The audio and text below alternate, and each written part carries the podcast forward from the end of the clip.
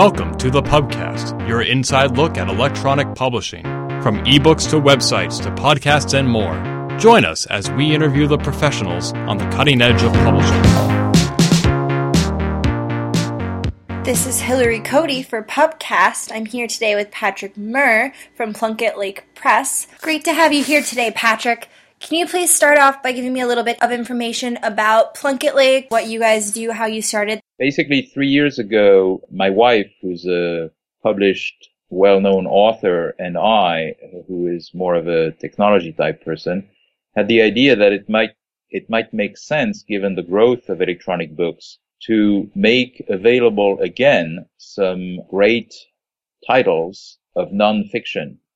So we are basically interested in making available worldwide in the form of ebooks great literary nonfiction, memoirs, biographies, autobiographies, texts of historical interest, etc. Under three years ago, the assumption that various types of readers are not well served today basically by buying a used book because these books are generally out of print, the books that we reissue as ebooks are generally out of print. And so if you are, say, somebody in China and you want to buy an ebook on Amazon.com, shipping costs will be huge.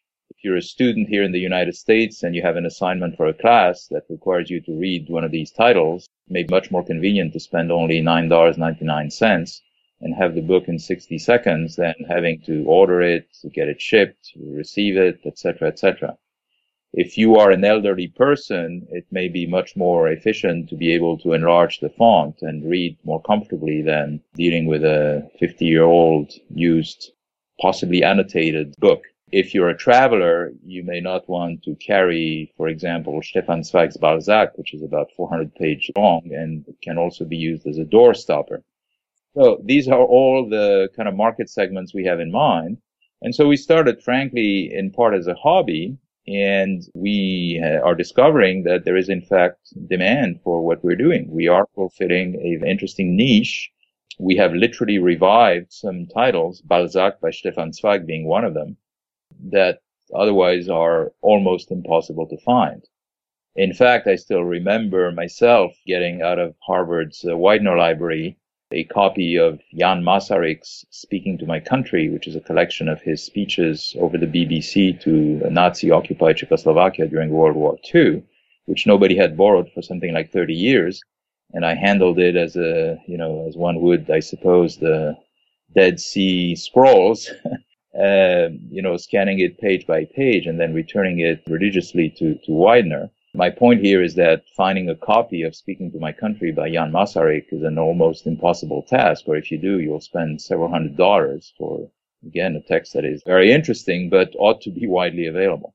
Yeah, absolutely. Now, can you give me a better idea of what your position is? What do you do on a day to day basis? That sort of thing. Sure. Well, the whole of Plunkett Lake Press is two people, uh, myself and my wife. My wife is kind of the literary expert. She is our editorial board, if you will and that's it. And I do all the rest.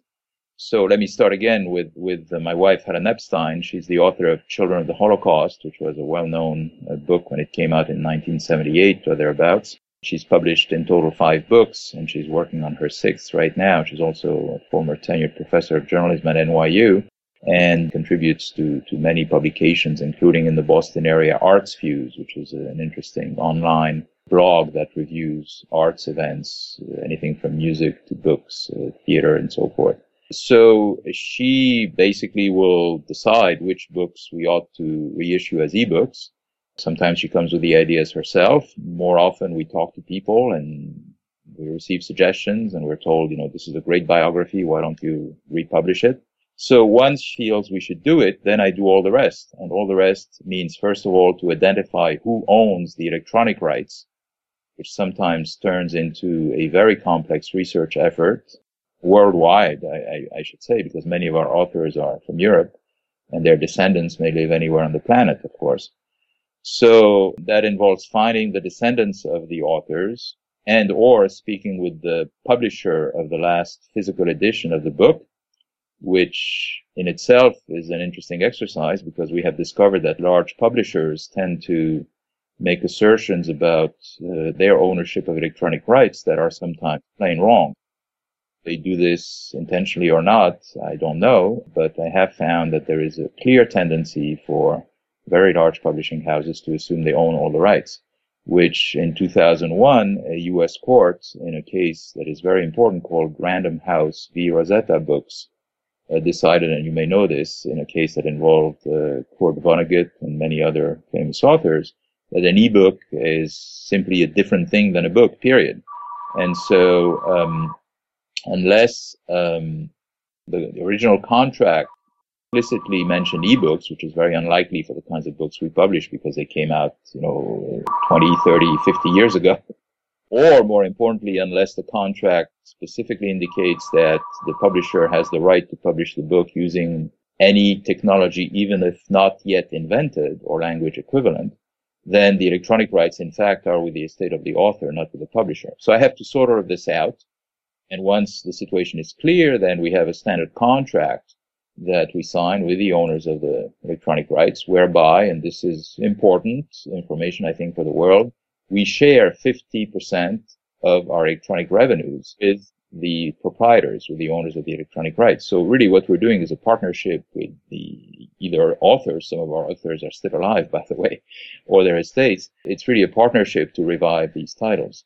So once that's in place, I basically get a copy of the book and scan it using a high speed scanner and do optical character recognition to digitize the text. And most people who don't know the industry, that certainly doesn't include you and your fellow students at Emerson, I'm sure, would assume that it's all ready to go. But that's a major mistake. The, the easy part is to scan and digitize the book.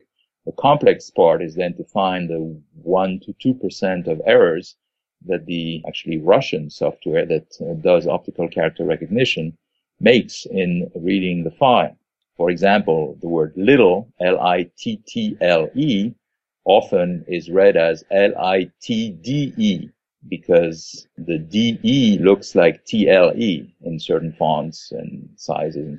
Or a comma will be replaced by a period. Or literally a black in the paper itself will turn into a hyphen or a caret or weird character that doesn't belong there. So that needs to be done manually, and I've developed some clever technologies to do it as efficiently as I can. And I will say that literally in all the books we've published, we have found typos made by anybody from Penguin to Random House to smaller publishers. So the today's technology literally allows me to clean up the original text in a way that would have been very hard in the past. Once that's done, we upload the book to our distribution channels and the book is available for sale worldwide. So is that done in PDFs or some other kind of software? I happen to produce all the files uh, as Word files, and three of the four channels we now use accept Word files and convert them to EPUBs themselves. Fourth, which is uh, Apple for their iBookstore, requires uh, an EPUB file, and it turns out that if you use Apple's, I think it's about $20, Pages software, put a Word file in Pages and then re-export it after some manipulations into EPUB and create an EPUB, which I, I then upload to Apple's iBookstore. That one last thing, which I need to do every six months, because that's when we send our royalty checks to our authors. Every six months, I have to collate all the sales and add up the 50% of revenues that have accrued to each individual author and send at this point something like 25 different checks because we have about 25 authors on our list right now. So, what are the four channels that you use to publish on? They're actually on our website, www.plunkettlakepress in one word.com. One can find one page per author. At the bottom of each page, one can find all the ebooks by that author by clicking on each cover, one gets to a more detailed page about each ebook, and next to the cover and the price of the ebook, which is, by the way, generally $9.99, there are four links to each of the channels. Amazon for a Kindle type uh, ebook, Barnes and Noble for a Nook ebook, Apple for an iBookstore or iTunes type ebook, and Kobo is strong mainly in Canada, Australia, and so forth will add that we tried to also work with Sony, but uh, discovered that their system is just totally unwieldy. We've told them in all candor. We've also discovered that their market share is dropping like a stone. So, you know, I suppose they're survival is, in my mind, questionable and certainly not worth my time accommodating their totally archaic work method. I will, by the way, say the same of Google Books, interestingly. You know, I was very excited to receive emails from Google telling me that I could now publish with them. And after a few exchanges, I discovered that they somehow kept control of the pricing, which is totally unacceptable to me. And they agreed that their platform is not quite up to snuff. They're working on improving it. It's interesting for me as a former management consultant with the Boston Consulting Group to realize that such major corporations as Google, which by the way also has superb products. I use their certainly email program and their search technologies and so forth, but literally messed up because I believe they use some subcontractors their interface with uh, small electronic publishers. So as soon as they have something that comes even close to Amazon, Nook, Kobo, or Apple, we certainly will be also on the Google Play uh, platform, but not now. Do you find that one platform is purchased more often than the others? Oh, yes, very much so. In fact, I have all those statistics. As I mentioned in passing, I'm a former consultant with Boston Consulting Group.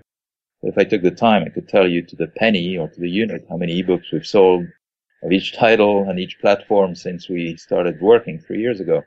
In round numbers, I will say that uh, right now we sell about 15 ebooks per day on Amazon worldwide. Amazon itself, as you know, has a US site, but also country specific sites for the UK, Germany, France, Spain, Italy, Canada, Japan, and Brazil right now. So in total on all of these, we sell about 15 titles a day. I would say that of those 15, about 85% are in the US and only 15% are in the other six or so countries I mentioned. In addition to the 15 a day, we sell about two per day on Apple, one per day on Nook, and 10 books, 10 ebooks a month on Kobo, which is much smaller. Amazon is clearly the gorilla of the industry. And I personally believe that it's because their, their Kindle cheap tablet is very, you know, simple to use and convenient for, for serious readers. I would say, by the way, that we are doing children's picture books and things of that sort, Nook would be much more prominent. But for what we call serious readers of literary nonfiction, which is basically text and once in a while a few photos, often black and white, given the age of the topics we address. Kindle is by far the most valuable resource for readers simply because it has a much wider product offering than anybody else. Apple is growing fast, I believe, but can't uh, be sure. But it's because the iPad is a very popular device as well as the iPhone. And clearly, the Apple iBook Store is very nicely integrated into the, the hardware of the iPad and the software and so forth. Those statistics seem to be pretty consistent across the entire ebook market. Right. And those are also the statistics that show Sony dropping like a stone. I don't understand how a well-run company can let that happen. Either they should close shop or get their act together. So what do you think the future of the industry is? Where is it going? Well, we got interested in this for several reasons, which are very closely associated with the way my instincts, opposed to any hard data, tell me the industry is going. I believe large publishers, based on the experience my wife has seen through her own books over time, are frankly doing less and less of what they're supposed to do. If you're an author today, you'll be lucky if you get an editor, as in a person, at any of the large publishers. We have even heard, which I find frankly outrageous, that some authors will hire at their own expense somebody to work with to, to, you know, improve the quality of a book they're working on, even if a contract exists with a major publisher. That's step one. Step two, if you think of marketing, it has been my experience that large publishers do basically nothing to market most books, except perhaps for the, you know, just like in the, you know, 1% and the 99%. If they'll have a book by some, you know, movie star, yes, they'll spend some money, but that to us is not serious literature. So we see that publishers, traditional publishers, are basically not doing what they ought to do. If you then move to the financial side of the business, we have seen large publishers try to convince an author or, or her estate to basically grant electronic rights to that large publisher for the same royalty rate that physical books would command you know, seven and a half percent or 15%, you know, best cases, 25%. We find that ridiculous. Why? Because the cost of producing, of producing an ebook is a fixed cost, which in my case, you know, amounts to about two solid weeks of my time, of which I would say in round numbers, two days are spent, you know, figuring out who owns the electronic rights. Uh, another day is spent basically physically scanning the book. And, and the rest of seven days is spent finding the one to two percent of errors that the optical character recognition software cannot find by itself because humans are smarter than machines still.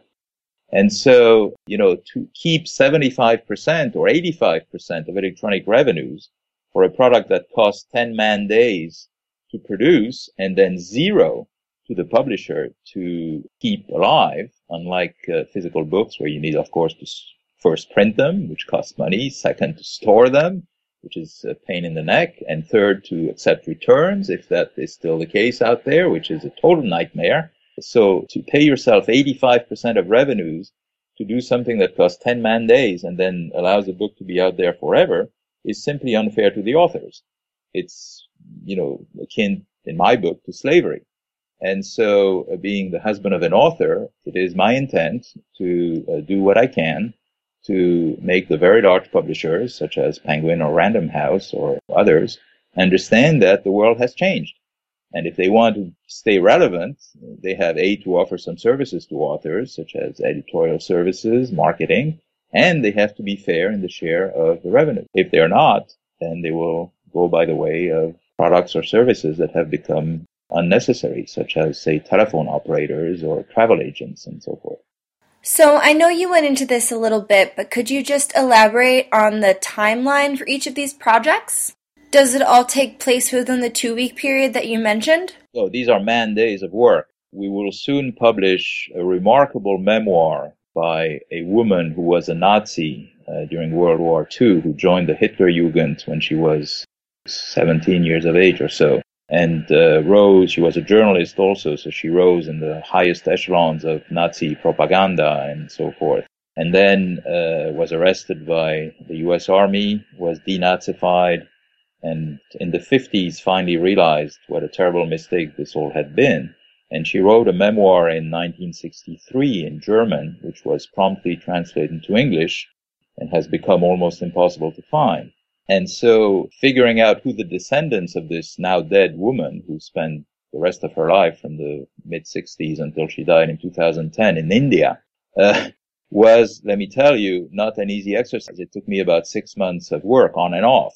Okay working through her two German publishers, an association of uh, authors in Germany, and then finally I found her descendants in various places in Europe. And so, you know, finding the owners of the electronic rights can be very complex. Another complexity is that even if we find the children of authors, usually they don't have the original contract with their, you know, father or mother signed in the, say, 60s or 70s. So then the challenge becomes to get a major publisher who has let the book go out of print, disgorge a copy of that contract. And we have found that some large publishers will do whatever they can to not let the family see the contract for reasons I will let your listeners guess. And so that has taken some work and time. But finally, you know, when one gets that contract, it takes 10 minutes to read it and to figure out who really owns the electronic rights. So uh, these are the two types of issues that will slow down the whole process. But generally speaking, between the time, assuming we don't have a huge queue of books to do, and you know our bandwidth is such that you know we don't intend to publish much more than 20 to 30 titles per year. So if the pipeline is not overwhelmed for some scheduling reasons, uh, I would say that between the time we decide to do a book and the time the book is out, it's certainly less than six months, sometimes even less than two or three months. That's a fast turnaround because I know when you're talking about the big publishing houses, they're generally on a two to three year schedule. Well, it's the same. Suppose you want to send a letter to your friend in Europe.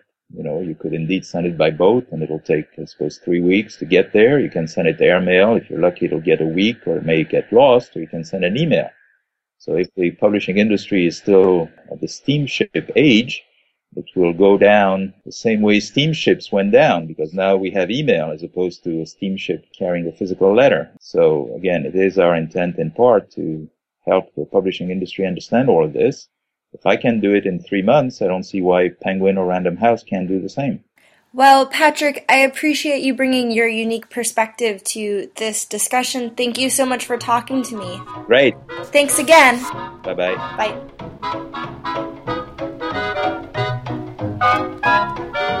This has been the Pubcast. Find more episodes, read our blog, or send feedback by visiting us on the web at www.thepubcast.org.